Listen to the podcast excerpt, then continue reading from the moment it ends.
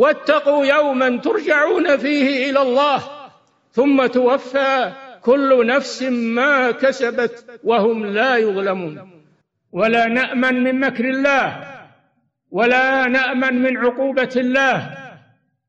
إذا وجدت أسبابها وهي موجودة وكثيرة ولكن الله جل وعلا يمهل ولا يهمل.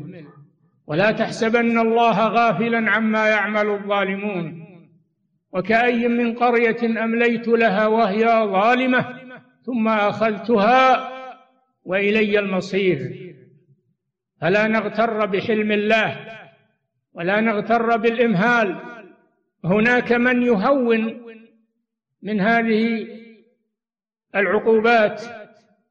ويقول هذا شيء عادي هذا شيء عادي هذه كوارث طبيعية هذه الحوادث كوارث طبيعية تجري بها العادة وليست نتيجة لغضب الله وليست عقوبة من الله وإنما هي أشياء عادية جرت على من كان قبلنا. يقولون ظلمتهم الطبيعة. قست عليهم الطبيعة وهكذا من الألفاظ الكفرية والعياذ بالله. مثل ما قالت الأمم الكافرة من قبلهم إن هذا إلا خلق قالوا سواء علينا اوعظت أم لم تكن من الواعظين. يقولون لنبيهم عليه السلام لنبيهم هود عليه الصلاة والسلام سواء علينا وعظت أم لم تكن من الواعظين. إن هذا إلا خلق الأولين وما نحن بمعذبين. فماذا كانت عاقبتهم؟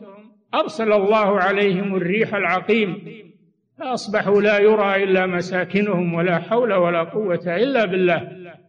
وهم يقولون ما نحن وما نحن بمعذبين. قالوا قد مس آباءنا الضراء والسراء. هذا شيء عادي جرى على من قبلنا. وليس هو نتيجة للمعاصي. هكذا يقولون فيما سبق ويقولونه الآن. يقولون لا تعظوا الناس افتحوا لهم باب الفرح والسرور. لا تكدروا على الناس بهذه المواعظ. لا تذكروهم بالعقوبات. ليس هناك عقوبات إنما هي أمور طبيعية. أمور طبيعية. ليست نتيجة للمعاصي ولا للمخالفات. هذا هو سبيل المجرمين من قبل وهو سبيلهم الآن.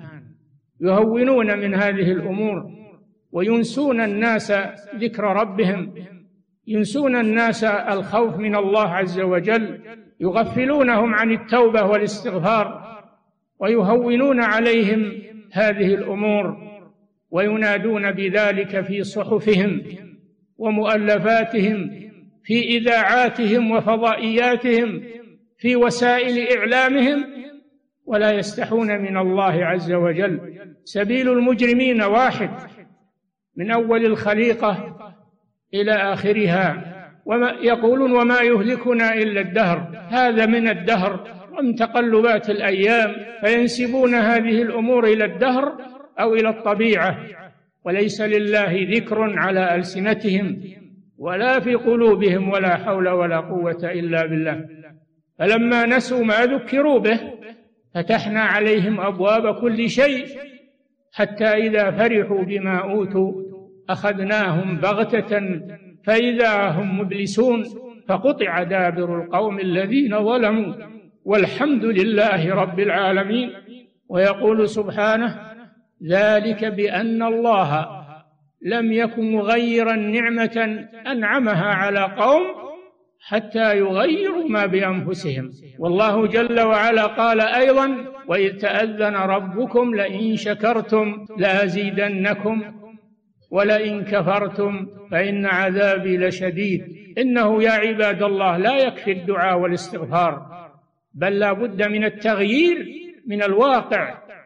الذي نعيشه فنغيره من سيء إلى حسن نغيره من سيء إلى حسن حتى يغير الله أحوالنا من سيء إلى حسن.